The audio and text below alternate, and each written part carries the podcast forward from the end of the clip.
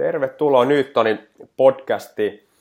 Nyt on valmennuskeskus, jonka valmennuksen ytimessä on liikuntatieteeseen tutkimukseen perustuvat ja huippurheilussa käytettävät menetelmät. Mun nimi on Petri Alanko. Mä oon liikuntafysiologi, liikuntatieteiden maisteri Jyväskylän yliopistosta ja, ja, ja Newtonin päävalmentaja. Tänään mulla on vieraana Juha Lahti, joka on, joka on liikuntabiologi, liikuntatieteiden maisteri ja, ja, ja fysiikkavalmentaja sekä väitöskirjatutkija Nitsan yliopistosta. Juuhan, kuuluuko? Kuuluu, yes, kiitos. Loistavaa. Hei, sä, sä voisit alkuun vielä lyhyesti esitellä itsesi. Joo, toi oli ihan hyvä, hyvä äh, startti. Tota, ähm, joo, tällä hetkellä toinen vuosi käynnissä väitöskirjan kanssa täällä Nitsassa ja, ja tota, vähän silleen yllättävästikin jouduin tänne, että en olisi tullut, jos ei olisi ollut todella käytännöllinen tutkimus, että mä voin sitten suoraan tulokset viedä käytäntöön mun omaan fysiikkavalmennukseen ja että ei ollut mun suunnitelmassa, mutta oli niin kiinnostava projekti tämän J.B. Morinin alla, joka on tunnettu pikajuoksun tieteen parissa ja näitä voima, nopeus, ää, tota, voimatreeni jutuissa, niin ää, joo, en, voin, en voinut vastustaa ja, ja tota, et, iloisesti ja to, toivottavastikin tuon sitten paljon know-howta takaisin Suomeen ää, muutaman vuoden kuluttua. Ää, tällä hetkellä, vaikka tänään puhutaan kyykystä, joka oli mun maisterin tutkimuksen teema. Siitä mä vähän selitän, että mistä se tausta tulisi, että miksi mä valitsin sen, mutta nyt takareidet on teemana täällä Nitsassa ja etenkin huippuurheilussa ja vammojen ehkäisyä. Ja me halutaan justiin katsoa sitä siltä näkö- tai äh, spurtin näkökulmasta, koska siellä yleisesti nämä takareisivammat tapahtuu. Yes. Joo, hei, kerrotko vielä kiinnostaa, että mit, mitä kautta se avautui se mahdollisuus lähteä sinne Nitsaan?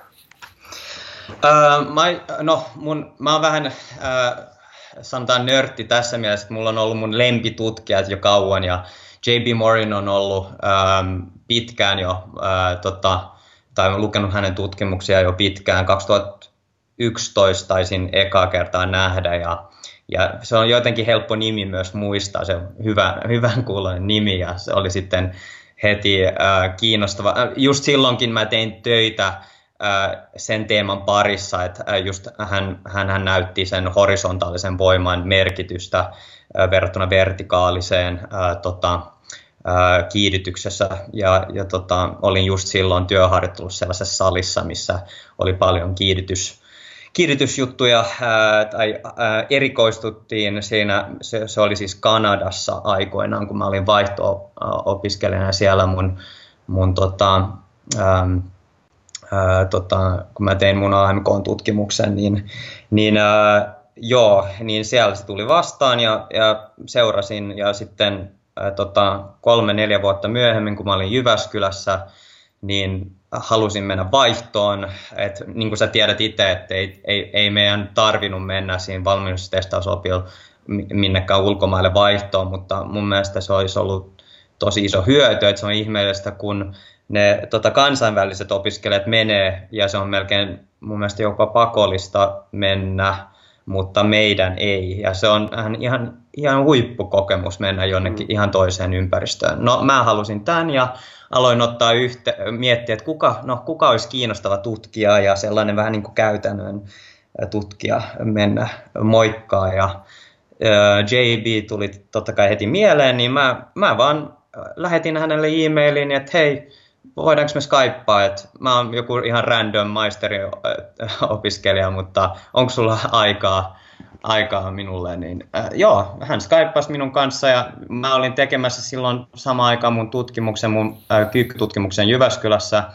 Ja äh, tota, hänellä oli just silloin rekrytointiongelmia tiettyjen, urhe- äh, siis hän oli tekemässä kelkkatutkimusta äh, tai kun pistetään paljon painoja kelkkaan, kun spurtataan, niin mikä on sen vaikutus sitten, pitkäkestoinen vaikutus siihen kiihdytykseen, niin ähm, hänellä oli just silloin vähän ongelmia saada riittävästi urheilijoita siihen mukaan.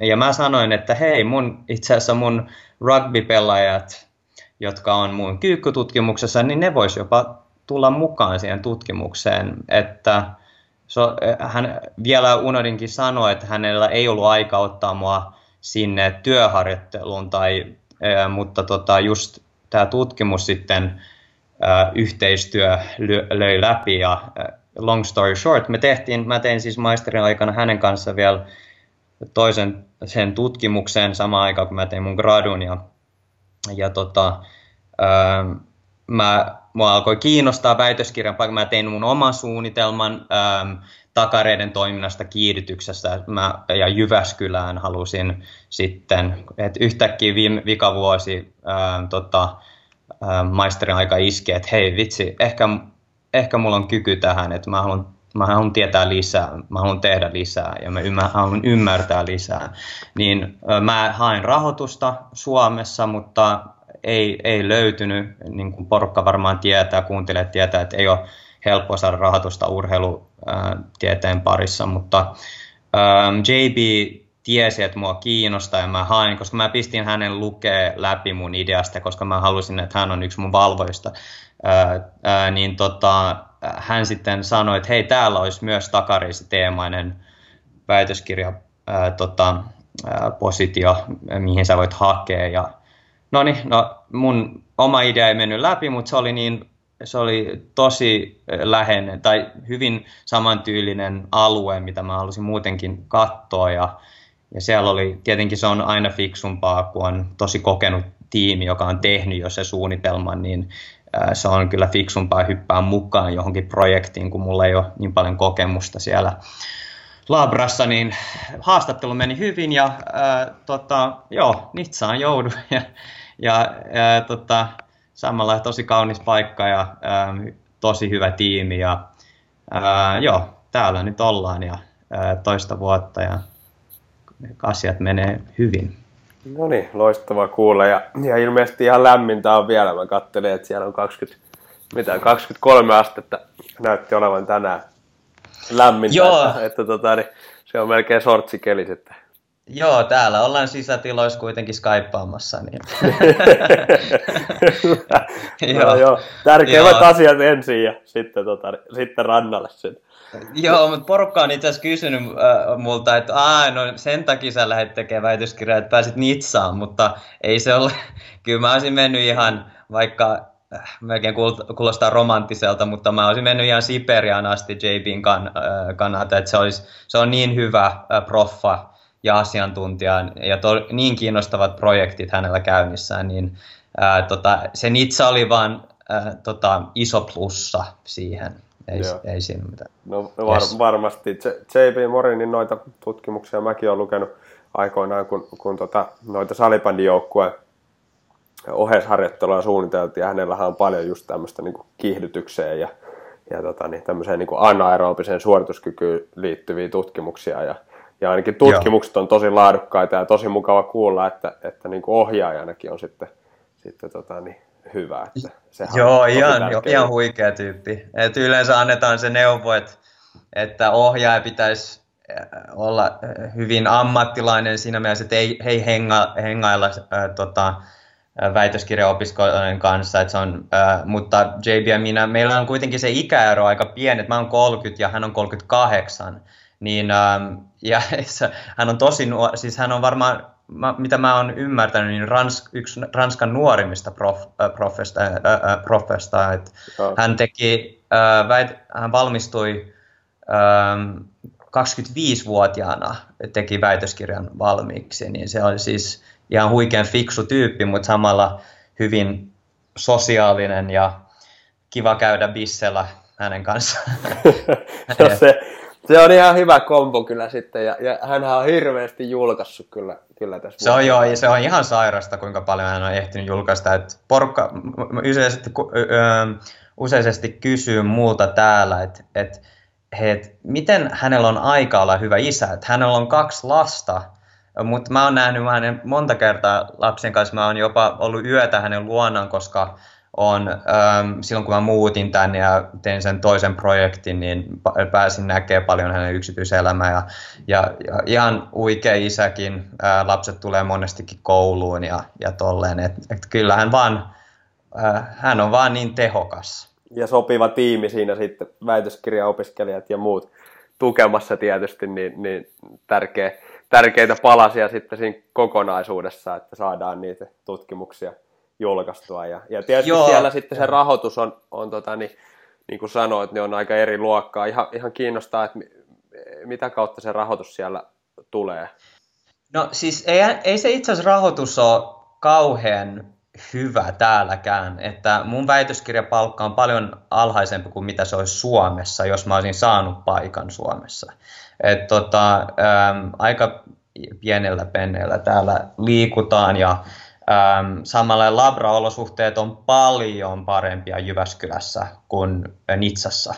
Että Nitsan labra ei ole mikään, mikään hieno, mutta mitä on hyvä on ne No, no säät tietenkin, se on oikeasti tärkeä tekijä, koska me päästetään testaamaan, sanotaan nämä esimerkiksi voimanopeus, juoksuprofiilit, niin eihän me tarvita mitään muuta kuin paljon urheilijoita ja kenttä ja sitten tutka. Ja tutkahan on suht halpa budjetin kannalta ja urheilijoita löytyy hirveästi täällä ja JBilla on hyvät yhteydet, niin me päästään tekemään tutkimuksia hyvin helposti vaan sen kautta, että hän on hyvät kontaktit ja sitten se just niin kuin mä vähän sanoin, että tosi käytännöllisiä tutkimuksia. Toki halutaan investoida täälläkin, että hän hakee nyt rahoitusta siihen, että hän voi ostaa esimerkiksi voimalevyjä sinne ja, ja 3D mahdollisesti kameroita, mutta liikeanalyysiin, mutta ne on sitten tulevaisuuden juttu enemmän. Että täällä on pärjätty, sitten kun hän tarvii jotain paljon ö, ö, tehokkaampia tai kalliimpia laitteita, niin ne tuodaan, josta me lainetaan ne. Että tehtiin esimerkiksi EMG-tutkimus, eri, mitä itse asiassa julkaistaan toivottavasti kohta, niin tota, se Andras Heigin, ehkä sä tapasit, hän on siellä Jyväskylän Joo, joo siis ainakin ja, tälleen niin kuin naama tuttua siis siinä, siinä mielessä tiedän. Joo, niin hän, hän tuli tänne viime vuonna tekemään meidän kanssa takaristutkimuksia. Just käytettiin Jyväskylän laitetta sitten siihen, että katsottiin eri alueita takareis, takareiden tota, akti, aktiivisuuden kannalta ja ähm, Nordicis, Nordic, ähm, hamstring Nordic liikkeessä tai siis Nordic Hamstring Exercise, joo. Mm. Ja tota, sitten lainattiin ultra-äänilaite toisesta ö, yliopistosta. Et, et, et se on vähän tällainen, tällainen systeemi ää, täällä. Ja, äm, äm, joo, joo. No, mutta se, se, se on tota, sitä pitäisi enemmän vahvistaa niin kuin Suomessakin eri yliopistoissa sitä kansainvälistä yhteistyötä, koska siinä on kuitenkin hirveästi voimaa. Yksi on tämä just tämä laitteiden, laitteiden niin kuin lainaaminen ja, ja toisten laitteiden hyödyntäminen, mutta myös sitten niin kuin osaamisen jakaminen ja hyödyntäminen, että eri labroissa on eri osaamista. Ja se just, on, se on just näin. tietenkin tosi hieno juttu, että, että pystytään sitten yhdessä tekemään tutkimuksia ja, ja saada sitten julkaisujakin sitä kautta enemmän. Joo, just näin. Juha Ahtiainen on, on periaatteessa sanonut ihan täsmälleen saman kuin mä. Hän on äh, mukana yhdessä projektissa täällä nytten, niin, ähm, mutta joo, äh, siis tälleen justiin pitää tehdä yhteistyötä ja tämä on enemmän ollut se ongelma, josta me voidaan puhua äh, joskus toista enemmän, mutta just tämä, että ei haluta jakaa, koska se on melkein tuntuu olevan sellainen kisa, että kuka julkaisee ensin. Ja sitten huonoakin säkällä joku julkaisee täsmälleen sama asian kuin sinä. Ja, ja e, mikä on monesti myös, mun mielestä se on hassu, että katsotaan sitäkin aina negatiivisena tai yleisesti negatiivisena, koska mehän halutaan ähm, totta kai, että tehdään äh, äh, samoja asioita, koska sitten tulee enemmän todistetta todisteita samasta tota, paljon helpommin selittää englanniksi, mutta reproducibility tota, on tärkeää, mutta se monesti jää tästä ja yhteistyö yhteistyö on, mä oon oppinut enemmän ja enemmän ja siitä, että sen tärkeydestä ja yritän koko ajan laajentaa mun verkkoa, verkostoa tämän. Kyllä, kyllä, joo. Hei, hyvä. Tota, mennään eteenpäin. Mennään tuota, tuohon jalkakyykkyyn ja, ja se, mitä mä ajattelin, että, että tota, kun tämän podcastin kantava teema on kuitenkin tuo jalkakyykky ja takakyykky, niin aloitetaan sillä, että luodaan semmoinen vähän yleiskatsaus, että mistä me oikein puhutaan ja, ja avataan vähän termejä ja niin edespäin. Ja sitten pikkuhiljaa vähän niin kuin suppilon tyyppisesti niin mennään sinne, sinne tota niin, ää, yksityiskohtaisimpiin asioihin liittyen jalkakyykkyyn ja, ja siellä sitten otetaan esille se teidän ää, julkaisema sun, sun maisterigradu tutkimusta julkaisema ja. toi tutkimus liittyen siihen ää, kyykkyasennon jalkojen leveyteen ja sen vaikutuksesta sitten harjoitusvaikutukseen ja niin edespäin, Joo. mutta, mutta tota, aloitetaan ihan noista niin jalkakyykyistä ylipäänsä. Mikä siis sai sut kiinnostua jalkakyykytutkimuksesta? Öö, tota, mä vähän sanoin, vihjasin tuossa alussa, että mä olin Kanadassa aikoinaan vaihto-oppilaana ja se oli 2011 ja 2012 ja tota, vuoden verran siellä ja ää, olin sellaisessa salissa työharjoittelussa, joka erikoistui siihen kiihdytysmekaniikkaan ja voisi sanoa myös vammojen ehkäisyyn, etenkin ristiside- ja takareisivammat ja, ja tota, ne koska yleisesti ollaan tot, äh, sanot, kyllä porukka on käyttänyt jo pitkään eri leveyksiä äh, kyykyssä, mutta aika harvoin näkee sellaisissa fysiikkavalmennussaleissa, että sitä kauheasti sitä leveät kyykkyä priorisoidaan. Äh, ja äh, täällä oli sellainen tilanne, itse asiassa ne ei tehnyt äh, kapea kyykky, kyykky ainoastaan käytettiin olympiatekniikkanostoissa ja, ja tota, siinäkään ei mennyt koskaan syvälle, että se oli vain se ää, tota, raakarive, mitä tehtiin. Ja ne käytti ainoastaan leveä kyykkyä ihan, ihan kaikille ja tämä oli se lähtökohta. Sitten mä haluaisin, totta kai en mä olisi täällä tekemässä väitöskirjaa, jos mua ei aina kiinnostaisi, minkä takia asiat toimii. Ja siellä on ää, aika iso popula- ää, populaatio tässä salissa, että puhutaan, että siellä oli aktiiviset, nel, noin 400 aktiivista urheilijaa eri lajeista viikoittain siellä. Niin, ää, pääsin näkemään aika paljon tätä ja kyllä vaikka ihmisillä on eri anatomiat, niin kyllä, kyllä porukka pystyy siellä vaakatasossa ihan helposti ähm, muuttaa niiden asentoa leveämmäksi tai kapeammaksi, että eihän siinä ollut si- sen näkökulmasta mitään. Ja sitten äh, ne treenivasteet oli ai- ihan loistavia. Sehän on totta kai vain yksi komponentti siinä koko ohjelmassa, mutta kuitenkin ei siellä ollut mitään monta liikettä saliohjelmissa, että siellä oli, ne oli tosi hyviä tekemään ratatyötä, että sä, sähän on monesti fysiikkavalmennuksessa ongelma, että ollaan tosi hyviä salilla, mutta sitten kun mennään tekemään pikajuoksua tai kiihdytysjuttuja, niin sitten on ihan metsässä, että mitä, mitä pitäisi tehdä, ää, milloin ja minkälaista tekniikkaa pitäisi olla. Ja ne just oli hyviä myös siinä. Ja ne käytti vain muutama liike salilla, joka joka sanotaan auttoi sen urheilijan ymmärtää, mitkä asennot on hyviä siellä radalla. Ja tota, leveä kyykky oli, katsottiin olevan sellainen kuningasliike siihen suhteen, että se, ähm, se tota, tasapainotti sitä hyvin ja äh, ei, ei se ollut silleen niin spesif, spesifinen liike äh, enemmän kuin se, että se stimuloi ähm, se ää, tota, asento ehkä ei näytä niin spesifiseltä, se on mun pointti, mutta enemmänkin se, että mitkä lihakset se stimuloi samassa liikeradassa, oli se kiinnostava. Ja mä haluaisin vaan ymmärtää, että no miksi, miksi täällä on niin hyvät tulokset, ristiside-vammat on hyvin alhaiset, ää, takareisi jopa, no se on, ei se takareisi varmaan siitä liikkeestä kauheasti ää, saan, se oli enemmän ehkä se spurttitekniikka, ää, mitä auttoi siihen, mutta kuitenkin ähm, hy, todella hyvät tulokset ki, ähm, myös kiihdytyksen voimantuotossa ja ähm, alo, äh, sitten mä alkoi vaan kiinnostaa, että mistä tää, mi, miten tämä voi parhaiten selittää, koska se selitys siellä ei ollut mun mielestä niin, niin hyvä loppupeleissä ja lähdin, lähden sitten katsoa ja sitten Jyväskylässä mä äh, tulin sinne 2014, niin nä, näin siellä labrassa, että ei vitsi, että täällähän on aika hyvä tilanne, että pystyy, uh, the sky's the limit, että pystyy tutkimaan kaikenlaista, jos niin, ähm, mutta mulla oli sellainen fiilis, että mä en osaa vielä riittävästi käytännön juttuja, niin mä lähdin Kanadaan sitten vielä, otin välivuoden Jyväskylästä, ehkä sä muistat jopa, ja tulin, äh, menin takaisin sinne samaan saliin, jotta mä oppisin vieläkin enemmän. Vuoden olin siellä ihan täyspäiväisenä fysiikkavalmentajana ja sitten tulin takaisin Jyväskylään ja olin silloin päättänyt, hei nyt nyt tämä kyykkytutkimus olisi kiinnostavaa, koska mun mielestä täällä on Suomessa ainakin ja monessa muussa maassa sellainen jopa dogmaattinen ajattelu kyykyn tekniikasta, että tälleen se pitää olla, kaikki on kyykkyasiantuntijoita ja nyt oli, se oli just silloinkin trendi oli, että pakko tehdä syväkyykky, muuten se on, se on ihan turhaa.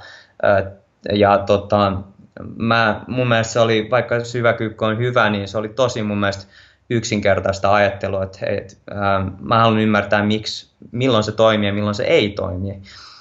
Ja tästä se sitten lähtee, lähti ja ihan iso, se asetelma kuitenkin, mulla on mun omat ideat, mutta sitten se on, niin kuin sä tiedät, että labraolosuhteissa sitten se on täysin eri taito sitten osata tulkitsea ja tehdä oikeat asetelmat, että sä todistat sitä tai näytät sitä, mitä sä haluat ja se oli kyllä yksi iso vuoristorata mm. sitten, kun ei ollut mitään sellaista selkeät kokemusta labraolosuhteissa, mutta joo, siitä lähdettiin sitten kuitenkin alustava suunnitelma, te, äh, vertaan eri, eri leveydet vaakatason asennossa, koska se on sellainen äh, syvyys, jossa yleisesti, suu, äh, äh, yleisesti porkka pystyy vielä mukavasti muuttaa niitä asentoa ilman, että tulee mitään sanotaan lonkan kannalta ongelmia tai jostain muualta.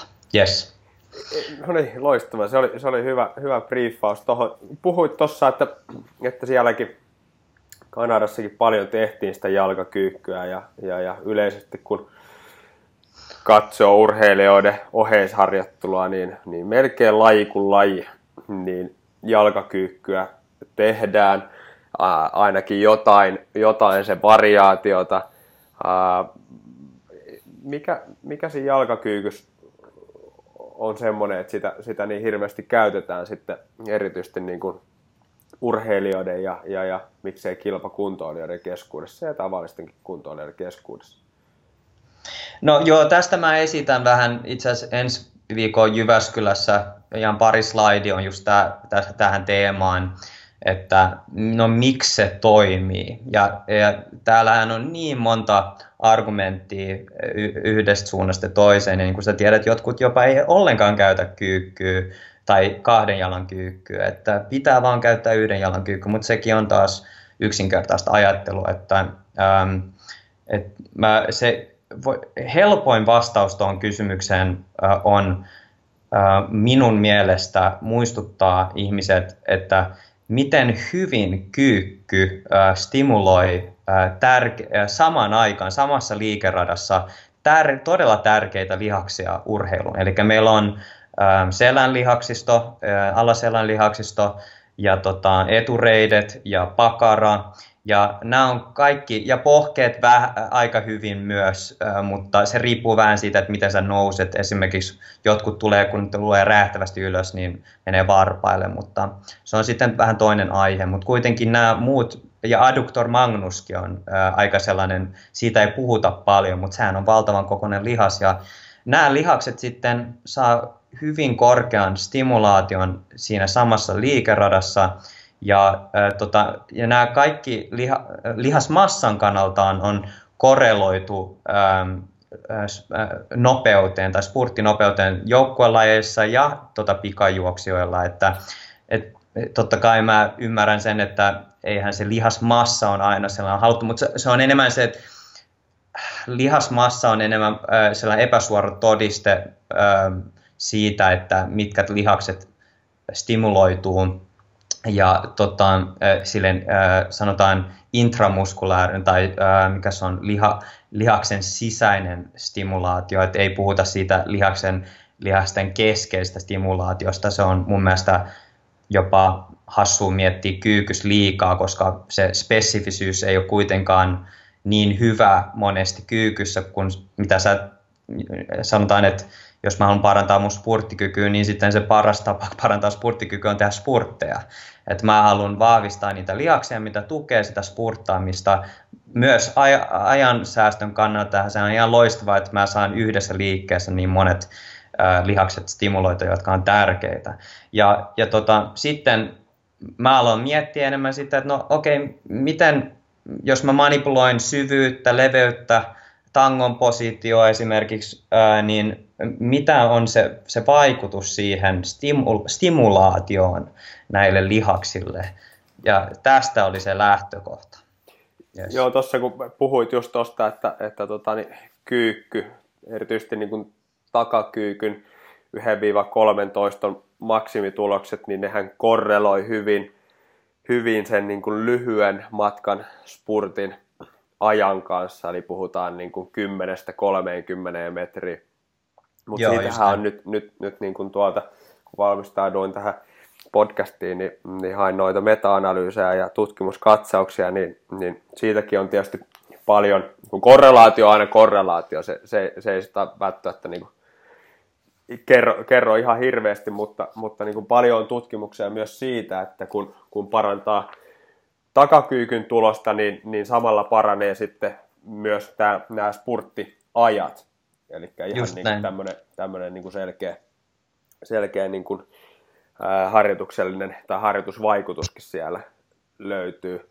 Ja, ja tietysti sitten, kun miettii eri lajeja, niin missä vaan päästään käyttämään alaraajoja ja jalkoja, niin kyllähän siellä se voimantuotto usein tapahtuu nimenomaan jaloista. Jos puhutaan ihan niin kuin mennään vaikka golfiin, jo, golfareihin, joiden kanssa mä oon ollut viime vuosina ne paljon tekemissä, niin kyllähän se sielläkin lähtee ää, hyvin pitkälti pakaroista se lyönti. Eli se, se vähän niin kuin kyykätään se pallo sieltä ylös. Tai sitten jos puhutaan jostain tennissyötöstä tai, tai ihan kämmen lyönnistä, niin kyllähän se lähtee sieltä jaloista, jolloin se, jolloin se alaraajan voimantuotto on hyvin tärkeä. Keskivartalo välittää voimaa ja sieltä se siirtyy sitten käden kautta mailaan ja niin edespäin. Mutta niin kuin, laji kuin laji, missä, missä jalkoja päästään käyttämään, niin, niin alarajojen voimantuotto on tietysti hirveän tärkeää. Joo, toi golfi on itse asiassa hyvä esimerkki, vaan sen näkökulmasta, että monet näkee, siis alustavastihan e, e, e, tässä on ollut hirveän nousu siinä, että golfarit tekee voimatreeniä ja sitten öö, myös se, se idea on myös lähtenyt siitä, että ei tarvitse tehdä, tai ennen se oli silleen, että no tehdään vaan tällaista rotaatiotreeniä, että koska se on enemmän spesifistä. Mutta sitten on tullut jopa tutkimuksia jo, ja tämä on käytännön kokemukselta myös ähm, näyttöä paljon, ähm, jos puhuu eri fysiikkavalmentajille, mutta just se, että perussagitaalitason kyykky, joku golfari, joka ei ole tehnyt paljon sitä, niin äh, on, äh, ja tutkimusta on jopa tästä, että jos lisätään tai vahvistetaan kyykkytuloksia, ohjelmassa, niin tota, se golfi-teho, golfin lyönnin teho parantuu. Ja tämä on sitten ihmeellistä monelle, koska hei, sehän on vain sagitaalinen tason liike, että mi- miten se voi siirtyä siihen kiertoon, mutta tämä taas kerran yksinkertaistaa tätä liikaa, että kyllä siinä golfissa on myös sagitaalin tason liikettä, mutta se on yhdistetty siihen rotaation. Ja samalla se spesifisyys ei tarvitse miettiä niin tarkkaan siinä, että ei se lihas, äh, totta kai se spesifisyys taas kerran para, paras äh, tapa treenaa sitä on tehdä sitä itse golfswingiä, mutta monessa tilanteessa on kuitenkin niin, että ei se tietyt adaptaatiot, niin ei se lihas vä- välitä siinä, että missä asennossa on, vaan se kyky aktivoida sitä lihasta, jos se on parantunut jossain liikkeessä, niin se on hyvä asia. Tästähän voisi argumentoida sitten toki, että no, entäs jos mä vaan tekisin, eristäisin jotain lihasta ja pumppaisin sitä, niin siirtyisikö se myös sitten siihen liikkeestä tai sanotaan golfiin. Mutta No ihan varmastikin jollain aloittelijoilla tekisikin, vaan, että vaan eristäisi sitä, mutta kyllä siinä kuitenkin tulee esiin tämä heti sen aloittelijan tason jälkeen, että kyllä se auttaa vaan, että jos pystyy sanotaan synkronoimaan muidenkin tärkeiden lihaksien kanssa samassa liikeradassa, että just kyykyssäkin alaselkä esimerkiksi nyt vain yhtenä esimerkkinä niin stimuloitu ja sekin on hyvin tärkeä lihas siinä ää, tota, golfissa. Niin tämä on, tää on, vaan, tää on hyvä esimerkki, tämä golfi. Jalkakyykkykin, niin meillä on tietysti eri tason liikkeitä. Meillä on hyvin niin kuin, ää, ää, lajispesifisiä liikkeitä, esimerkiksi golfissa joku ää, kuntopalloheitto ää, kiertoliikkeellä niin on jo hyvin lähellä sitä lajisuoritusta. Jalkakyykky niin on taas vähän niin kuin toisessa päässä tätä jatkumoa, eli ei, ei ole kovin lajispesifi, mutta niin kuin omaan kokemukseen perustuen, niin monesti siellä niin kuin, ää, jatkumon toisessa päässä, eli puhutaan jalkakyykystä ja maastaverosta ja muissa, niin on hirveästi potentiaalia kehittyä. Eli, eli golfpelaaja saattaa olla todella lahjakas siinä niin kuin lajisuorituksessa ja, ja nopeusvoiman tuottokyky saattaa olla todella hyvä, mutta sitten taas siellä niin kuin voimanopeuskäyrän voimapäässä, niin on todella paljon varaa kehittyä. Ja kun sinne saadaan sitä lisää voimaa, lisää lihasaktivaatiota, niin samalla sitten myös se lajisuoritus kehittyy. Eikä meidän pidäkään yrit, yrittää siellä niin kuin, ää, salin puolella jäljitellä sitä golflyöntiä. Se on sitten Golf Proon tehtävä yrittää opettaa sitä lajitekniikkaa. Fysiikkavalmentajien tehtävä enemmänkin ää, kehittää niitä fyysisiä ominaisuuksia. Just mitä, näin, mitä joo. mieltä oot? Joo, just näin. Ja toi, ironisesti tuossa myös toi, kun otetaan toi pallo esimerkkinä, pallon heittoa, niin ähm, monesti, e, en mä sano, että aina, mutta monesti se on jopa enemmän epäspesifistä kuin se ky, itse kyykky, koska se äh, riippuen miten sä teet sen, niin se, no, yksi esimerkkinä on se liikennopeus. Eli siinä me yritetään saada sitä liikennopeutta vähän enemmän spesifisemmäksi, mutta se on kaukana vielä monesti siitä liikennopeudesta, mitä ne golfajat saavuttaa siinä swingissä. Eli nyt sä treenaat jotain liikettä, periaatteessa sehän ei ole edes tällaista, sanotaan, että hyppykyykyissä, kun sä pistät ne kuminauhat kiinni ja sä pystyt sitten hyppää korkeammalle ja se konsentrinen vaihe on nopeampi. Se on supramaksimaalista äh, treeniä nopeuden kannalta ja se on just tosi fiksu vetää saliin, koska ähm, se antaa selkeästi jos meillä on teemana nopeus, niin se on hyvin iso plussa, jos me pystytään korottaa sitä nopeutta isommaksi kuin mitä se on tavallisesti, mutta jollain pallolla niin sehän hidastaa sitä nopeutta, koska riippuen siitä painosta. Ja sitten me aletaan kysyä, no okei, okay, no mitä tämä tekee sitten näille lihaksille, jotka on messissä siinä liikessä, että tuleeko siinä enemmän stimulaatio näille lihaksille, mutta luultavasti ei, jos sä menet katsoa sitä EMGtä, mikä ei ole mitenkään täydellinen myös mitta, mutta ne lihakset aktivoituu varmasti, tai se aktiivisuus on varmasti korkeampi siinä itse golfswingissä. Et monesti se on vaan enemmän tällainen, sanotaan, joku golfvalmentaja voi käyttää sitä esi- työkaluna parantaa jotain positioaistia, että sanotaan, että lantion jos se lantion ja hartioiden liike ole ideaalista, niin pistää vähän painoa siihen, niin se voi vähän saada, se urheilija voi saada jonkun tunteen, ja sitten hän pistää heti sen jälkeen golfimailla käteen, ja yrittää löytää sen tunteen.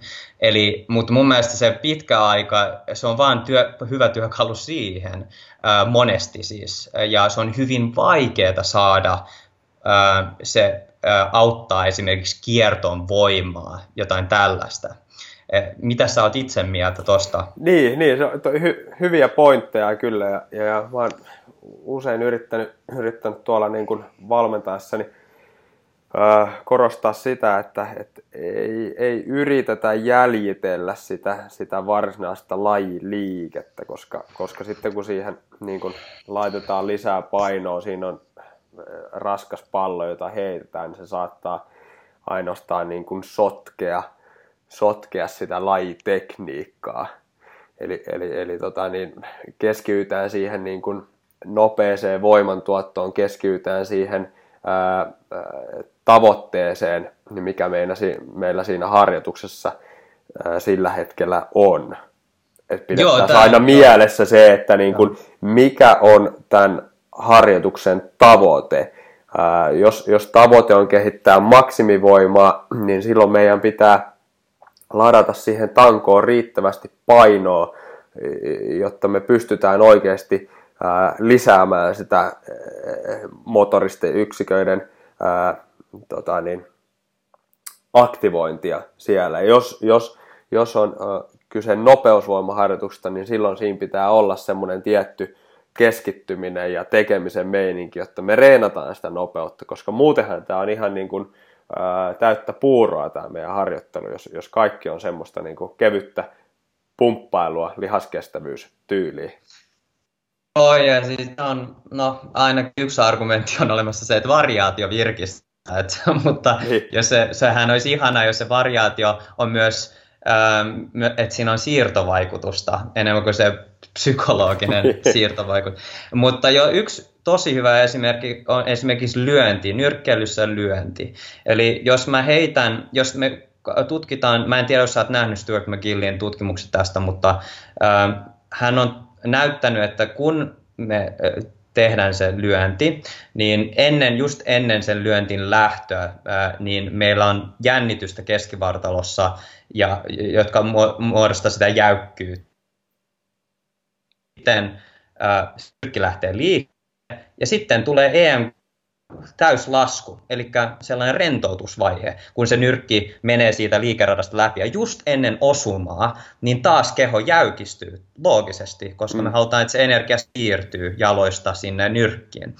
Ö, niin e, jos sulla on painava pallo esimerkiksi, tai vähänkin enemmän painava pallo, ja sanotaan jopa ihan kaksikiloinen pallo, että joku pieni, niin itse asiassa sä saatat tuoda negatiivisen vaikutuksen jollekin korkeatasoiselle urheilijalle heittämällä sitä, koska hän itse asiassa re, äh, äh, supistaa sitä lihasta kauemmin kuin me halutaan. Me halutaan, että hän rentoutuu hyvin nopeasti sen jälkeen, kun se nyrkki lähtee liikkeelle. Et jos me halutaan opettaa sitä rentoutusvaihetta, niin se on täys vastakkainen stimulaatio kuin mitä me halutaan siitä. Tämä, näin monimutkaiseksi nämä asiat menee ja tämä on se ongelma just, että kun jahdataan asioita salilla liikaa spesifisyyttä, niin sun pitää oikeasti sitten ymmärtää kaikki yksityiskohdat, että okei, okay, jos sä meet tekee sitä, niin oikeasti, onko sä lukenut ihan kaikki yksityiskohdat siitä, että mitä sä meet tekemään? Mä en sano, että sitä ei voi, voi tehdä fiksusti, mutta se on sitten mun mielestä paljon, no se on fakta, että se on paljon haastavampaa. Kyllä, kyllä hyvä, e- erittäin hyvä pointti siinä, että kun mennään liian spesifiseen tekemiseen, niin se tosissaan saattaa vaan niin kuin sekoittaa sitä lajisuoritusta. Eli siinä tulee vähän niin kuin päinvastainen sitten harjoitusvaikutus kuin mitä ehkä, ehkä tavoitellaan.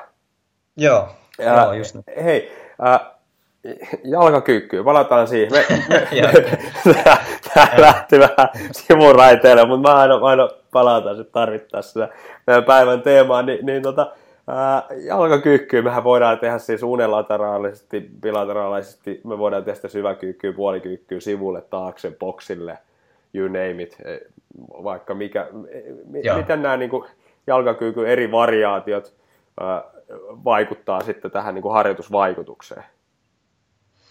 Joo, toi on aika laaja kysymys toi. Ähm, taas kerran se on hyvä vaan vähän ymmärtää, että mitä on ne uhraukset ja plussat.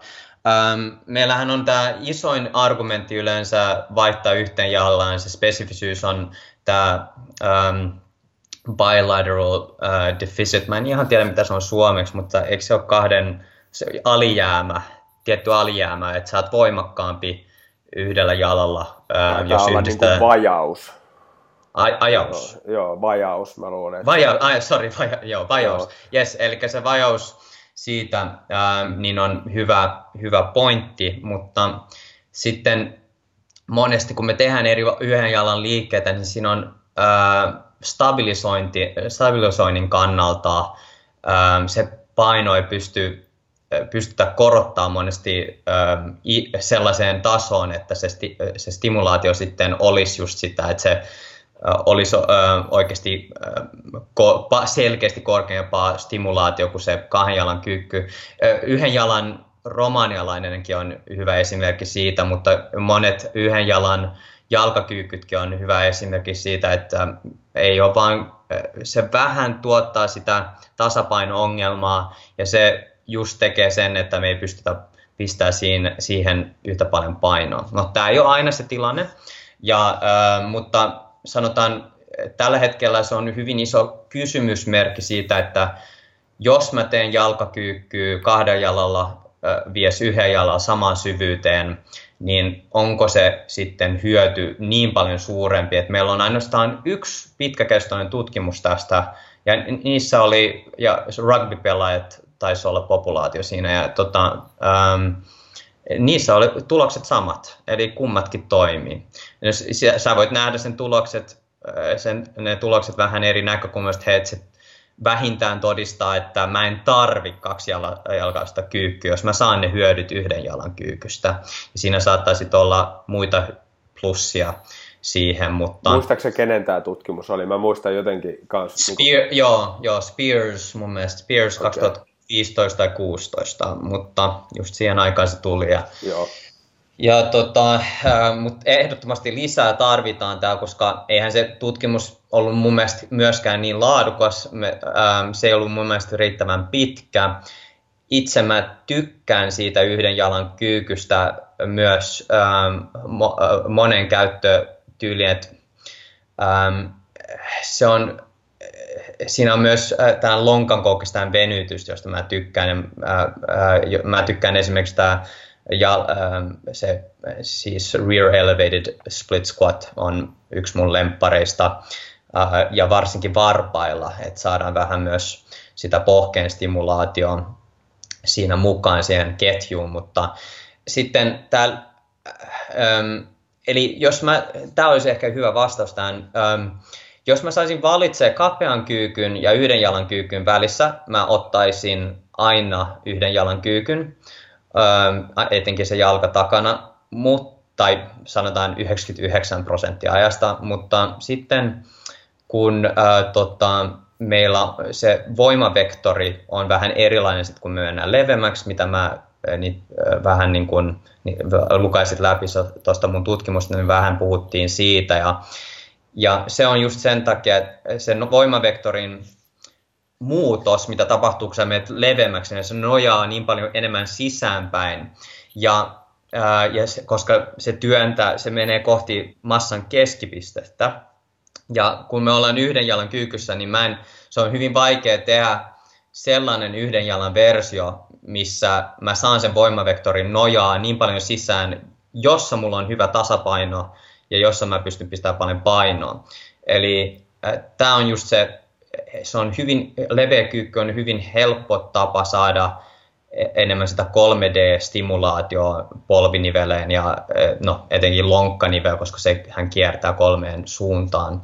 Niin ähm, äh, tota, mä, mun ohjelmissa yleisesti on eniten käytössä leveäkyykky, bila, bila, äh, tai siis leveäkyykky ja sitten yhden jalan kyykky. Äh, tota, äh, koska se on just siinä kapeassa asennossa. Yes. Joo. Äh, tietysti niin kuin, tässäkin on vähän niin kuin hölmösti aikoinaan 2000-2010-luvun alussa taisi olla, kun, kun Mike Boyle ja, ja hänen porukkansa Erik Kressi ja muut rupes puhumaan hirveästi näiden niin kuin yhden jalan kyykkyjen puolesta. Joo. Ja sitten, sitten tämä niin kuin, niin kuin hirveän usein käy, tässäkin bisneksessä, niin se jakaantuu vähän niin kuin eri leiriin. Et oli ne painonnostajat ja voimannosto valmentajat, jotka sanoivat, että kyykkyä pitää tehdä aina kahdella jalalla ja sitten tuli nämä tämmöiset niin kuin ehkä vähän enemmän, mm, voisiko kärjistäen sanoa, fysioterapia taustaiset fysiikkavalmentajat, jotka ää, puhu yhden jalan kyykkyjen puolesta.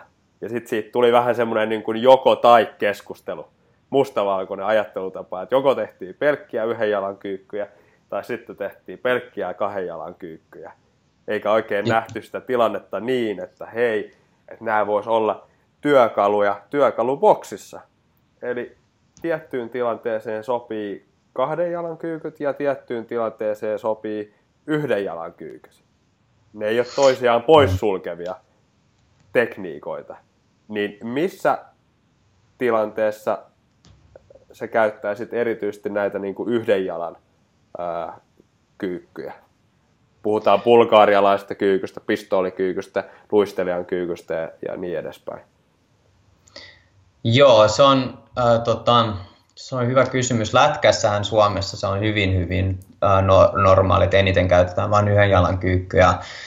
Siinä on, äh, tota, mä uskon monesti myös on, kun treenataan ryhmissä ja monesti ei ka, katsota ja annetaan esimerkiksi ohjelmia urheilijoille. Ja se pitää aina myös miettiä se käytännöllinen mahdollisuus siihen, että miten usein, miten helppo se on pitää hyvää tekniikkaa niissä liikkeissä. Ja mä uskon, että tämä on se hyvin tärkeä pointti tässä, koska esimerkiksi kyykyssä sä pystyt aika helposti, kahden jalan kyykyssä, ainakin perinteisessä kapeassa kyykyssä, niin sä pystyt muuttaa sun tekniikkaa aika selkeästi, jotta sä saat sen painon ylös, että sanotaan vikat toistot voi näyttää vähän rumilta monille että väkisin tullaan ylös kiertä, pyöristämällä selkää tai työntämällä polvet taakse, niin selän momentti korostuu.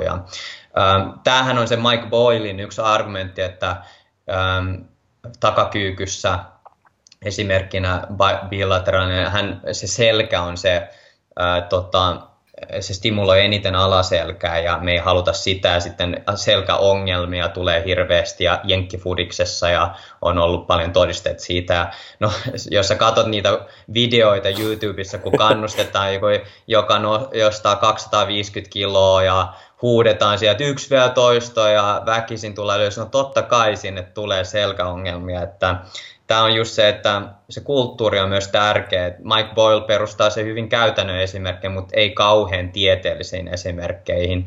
Että, ähm, niin kuin ei tästä ole tullut hirveästi tutkimuksia. Että se ongelma on vähän se, että nyt, nyt mennään niin kuin anekdoottien perusteella tässä, käydään, käydään tätä keskustelua. Joo, ja sehän on myös tärkeää vaan sen takia, että monesti tieteilijät unohtaa sen, että hei, nyt on kysy ihmi, kyse ihmisistä, eikä, ja labraolosuhteissa on täysin erilaista, että vähän niin kuin se startti siitä, että kun mä sanoin, että, että miten, mikä on se mahdollisuus, että ne pitää sen tekniikan hyvänä, ja se riippuu vähän sun salin filosofiasta, että miten natsi sä oot niiden kyykkytekniikoiden kanssa, mutta monesti mä voisin sanoa, että takakyykyssä on se helpompi kyky pistää turhaa painetta alaselkään ja se on vaikea hallitse. Ähm, monet, monet vaan ajattelee, että hei, enemmän painoa, se paino on se tärkein eikä se liikerata. Ja ähm, yhden jalan kyykyssä on helpompi kontrolloida tätä ähm, mun mielestä selän, selän tota, turhaa painetta ja sä pystyt olla myös monesti niissä äm, yhden jalan kyykkääsenoissa enemmän, enemmän pystys, riippuen totta, totta kai miten sä teet sitä. Ja siinä on pienempi paino, totta kai yhdellä jalalla, niin se kuorma selkään on pienempi. Äh, mutta, mutta myös sitten tulee se ajatus, että hei, että niin kuin mä sanoin tosiaan keskustelun alussa, että alaselän lihaksesta on tärkeä myös, että Mike Boyle on vähän silleen, että no se on, se on se sinne tulee paljon ongelmia, mutta mun kokemus on se, että jos opettaa hyvin, hyvin asiat, niin, ja määhän en ka- kauhean usein myöskään mene vaakatason alle mun urheilijan kanssa. Melkein en koskaan. Jotkut lajit on vaatinut sitä, mutta kun mä käytän leveäkyky, niin sehän on yksi rajoite siinäkin, että sä et pysty mennä niin syvälle, no riippuen vähän anatomiasta, mutta yleisesti. Niin, mutta siellä onneksi vaakatasossa on yksi korkeimmista stimulaatioista siihen koko liikeradassa, ja samalla myös alaselkä pysyy suht hyvässä asennossa, ja tässä mun tutkimuksessa oli näyttöä tästä, mitä mä tiesin jo käytännössä, että kun mennään leveämmäksi ja halut, ää, niin mähän pääsen, ja mun tavoite on vähän ehkä työntää peppuun taakse, pitää polvet paikoillaan, niin, mutta ei se selän kuormitusta lisää, koska kun mä teen sitä ab- abduktioa mun ää, reisistä, niin kuin sä itse tiedät sun ää, tota, crossfit tai, ää, tai ihmiset, jotka on, ja muutkin urheilijat, jotka on siellä Newtonissa, että jo välillä mennään vaan leveämmäksi sen kannalta, että saadaan se rintakehä ylös. Niin no sitten, ää, tota, jos me mennään oikein kunnolla leveämmäksi, niin ää, no, tässä nyt mun tutkimuksessa oli ainoastaan 50 prosenttia leveämmäksi kuin lantioleve, tai joo, lantioleveys, niin eihän se ole mikään sumomaven leveyttä, ei missään nimessä, niin me pystyttiin hallitsemaan sitä selän kuormitusta. Eli mä oon vaan kokenut, kokenut sen, että mun standardeihin nähden, niin että se vaakatasokyky riittää yleisesti, niin sitten mä oon pystynyt hallitsemaan sen alaselän kuor, turhaa kuormitusta, että siellä ei tule sitä buttwinkia ynnä muuta. Joo. Tuossa tota, kannattaa pitää just mielessä se, että, että tota, niin, mikä on sen ö, urheilijan tai kuntoilijan tavoite. Eli, eli jos tavoite on ää, voimannostossa tai painonnostossa tai lajissa, jossa, jossa tehdään näitä painonnostoliikkeitä, esimerkiksi CrossFit, niin, niin silloin tietysti niin kun, ää, tulee tehdä lajiliikkeitä, eli, eli etukyykkyä ja, ja takakyykkyä ihan niin kuin, ää, syvään asti. Joo, Mut, tämä on, sit, sitten, niin kun, Sitten, sitten tietysti jos, jos on kyse kuntoilijasta, jolla, jolla on alaselkävaivoja ja tavoite on tämmöinen perinteinen ää, hyvä tavoite, eli moni, monipuolinen hyvä kunto, niin, niin silloinhan voidaan hyvin hyödyntää näitä yhden jalan kyykkyjä ja jättää ne esimerkiksi niin kuin takakyykyt vaikka vähemmälle, tehdä niitä, niitä huomattavasti vähemmän ja, ja, ja käyttää yhden jalan kyykkyä, missä se vertikaalinen paine sillä rangalle ei ole niin suuri. Et sen takia on hyvä, että meillä on näitä työkaluja hirveästi erilaisia eri tilanteisiin. Se on sitten aina vaan niin valmentajan tehtävä osata valita sitten oikeat työkalut oikeisiin tilanteisiin. Mutta ei meidän tarvitse mennä näihin eri leireihin. Et mä nyt, et, et, et, yksi tuolla tota, niin puhuu, että no pelkästään syväkyykky ja toinen, että no ei kyykätä kahdella jalalla ollenkaan, vaan semmoinen kultainen keskitie sieltä löytää. Joo, ja tämä olisi, mun olisi pitänyt sanoa tässä keskustelun alussa, että nyt, äh, joo, ja toivottavasti kuuntelija ähm, hiffasi, että mä en, mä en kauheasti treenaa äh, crossfit äh, tai äh, painonnostajia, jossa on selkeä tarve mennä siihen syväkyykkyasentoon. Ähm, jos sun laji vaatii ra- rinnalle vetoa, niin sitten sun totta kai pitää harjoitella sitä syvää asentoa. Ja muutenkin syvä kyykky, mä aina melkein käytän sitä mun alkulämmöissä, että pitää muistaa, että kyllä mä uskon siihen niin kuin terveyden vaikutuksiin, että ollaan siellä syvällä ja saadaan liikettä niveliin ja e, vaikka selkä pyöristyy, niin sehän on terveellistä aineenvaihdunnan kannalta siellä, mutta nyt puhutaan niin kuin painon alla ja ja tota, justiin suurin osa mun urheilijoista ja ne, joilla, jonka kanssa mä oon tehnyt töitä ja nähnyt te, tekemään töitä, niin monesti myös se rinnalleveto on turha liike niille, että jo, äh, koska jos sanotaan, että me opetetaan olympiatekniikkaa, niin raaka rinnalleveto on ihan täysin riittävä ja paljon parempi monesti siihen tavoitteiden nähden, koska mä haluan sitä jäykkyyttä siinä puolikyykkyasennossa, missä ri, raakarive otetaan yleisesti kiinni ja, tai enintään siellä vaakatasossa. Ja toi rinnalleveto e, ei ole tarpeellinen taito. Mä en tarvi sitä jäykkyyttä siellä alla. Sehän on vaan taas kerran lajispesifisyyttä, koska mähän saan enemmän painoa nostettua, jos mä menen siihen, tipun siihen syväkyykky asentoon rinnallevedossa. Mutta taas mun tavoite ei ole saada suurin kuorma mahdollinen, vaan tuottaa tiettyjä vastineita siinä, niissä asennoissa, missä mä koen, että on, urheilija on eniten. Niin ähm, niillä mä en ollenkaan ei ole tarpeellista tehdä kuorman alla syvää kyykkyä. mitä sä oot muuten, tosta tuli mieleen, tuosta rinnallevedosta ja raaka rinnallevedosta, ää, mitä sä oot mieltä tämmöisen niin kuin clean pullin, eli, eli siis niin kuin rinnallevedon vetovaiheen tekemisestä versus sitten tämmöistä raasta rinnallevedosta? Joo, siinä se, mikä sen kundin nimi on, se Shoenel tai joku tällainen, ah vitsi. Anyway, sä oot varmaan, koska nyt kun Brad sä kysyt... Vai mi, mistä? ei, ei, ei Brad Schoenfeld, se on se, se, on se hypertrofia-kundi. Nyt äh, Schomel on joku tällainen... Aa, kan, joo, jo, joo, tota, se on julkaisu just tästä. Joo, äh, joo hän tekee paljon tämmöistä niin kuin, se on just niin kuin tätä.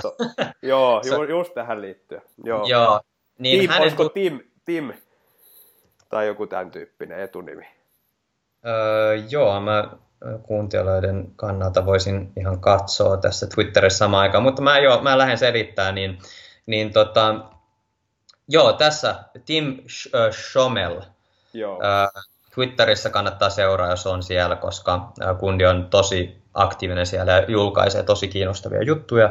Niin joo, hän näytti neljän viikon intervention perusteella, että se, se kiinniotto ei ole myöskään tarpeellinen, jos sulla on sellainen populaatio, missä sulle sanotaan, että A ei ole, jollakin fysiikkavalmentaja ei saata olla sitä niin paljon sitä taitoa. Sehän vaatii hirveästi taitoa opettaa sitä ö, olympiatekniikkaa, ja sitten sanotaan, että sulla on se taito, no sitten sun pitää, ö, sulla pitää olla riittävästi aikaa opettaa ne kaikki vaiheet ennen kuin voidaan alkaa kuormittaa niitä kunnolla. Niin jos me voidaan poistaa tämä kiinniottovaihe ö, ja tehdä vaan se, se niin kuin shrug-vaihe, clean shrug-vaihe ja ehkä se vetovaihekin siihen, niin, niin, ja mä saan saman kuormituksen kehoon, tai jopa suurempi, niin totta kai mä valitsen sen, koska se on helpompaa opettaa.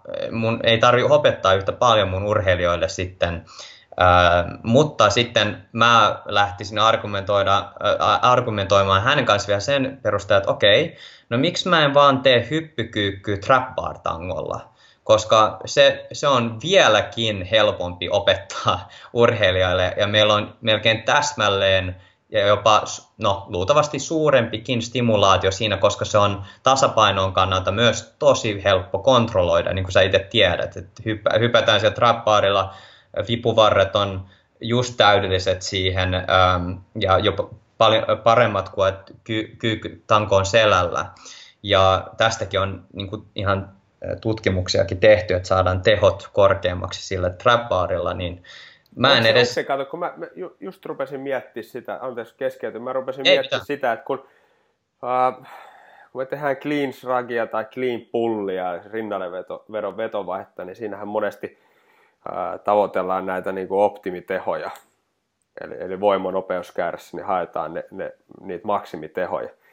Ni, niin tota, nyt mä en osaa sanoa, mä, mä en ole niin perehtynyt niihin tutkimuksiin, mutta onko siellä – onko ne suuremmat niin, tuossa trappaarissa tehtävissä hypyissä versus sitten clean pulleissa?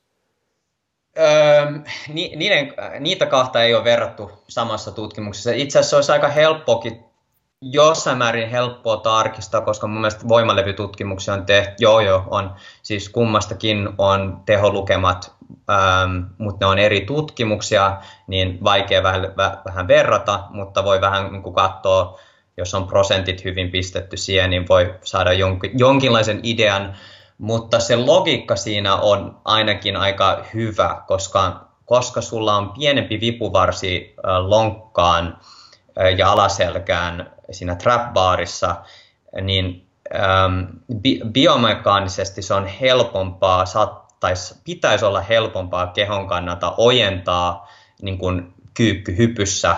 Ja, ja sehän on hyvin lähellä sitten sitä liikerataa, mitä sä muutenkin tekisit. Jos mä pyytäisin sua hyppää niin korkea kuin mahdollista, niin se sama liikerata, ähm, kinematiikka polven ja lonkan välissä pysyy hyvin, hyvin samana trapbarin kanssa. Ja e, tämän enemmän eteenpäin, niin kuin sä teet siinä shrugissa, niin heti, se heti muuttaa sitä ää, tota, stimulaatio. Toki tämähän voi olla jollekin ihan plussa, että se muuttaa sitä stimulaatiota, jos me, meillä on tietty tavoite ää, manipuloida sitä, mutta yleisesti mä sanoisin, että ei ole vaihtoehto. Joo. Tuossa äh, varmaan kohtoitaan esille enemmän noita niin kuin, äh, polvia ja lonkka dominoivia liikkeitä ja, ja miten ne Joo. Äh, liittyy tähän, mutta, mutta tota, niin, mä sanoisin nyt ilman, ilman, että mä oon perehtynyt niihin tutkimuksiin, niin olisiko se trappaarilla tehtävä, tehtävä hyppy, niin olisiko se vähän enemmän tuommoinen polvi dominoiva liike versus sitten blokeilta tehtävä ää, tota, niin, tämmöinen clean pulli. Tulisiko siinä enemmän niin kuin, sitten niin kuin, suuremmat lonkkamomentit? Joo, mä muistan tästä olisiko ollut näyttöä, että verrattuna ähm, kyykkyhyppyyn tangolla selässä, niin siinä itse asiassa oli, äh, tai se voi olla, että se oli vain keskustelussa tästä, että puhuttiin siitä, että se on enemmän lonkka dominoiva liike äh, kuin se kyykky. Ähm, mä en nyt en muista minkä takia, koska lu, mä olisin luullut jopa, että kyykyssä tulee enemmän sitä nojausta ja ää, peppu menee enemmän taakse siinä, mutta se voi, voi olla sitten väärässä, että se on toistepäin, että trappaarissa on helpompi pitää se peppu takana.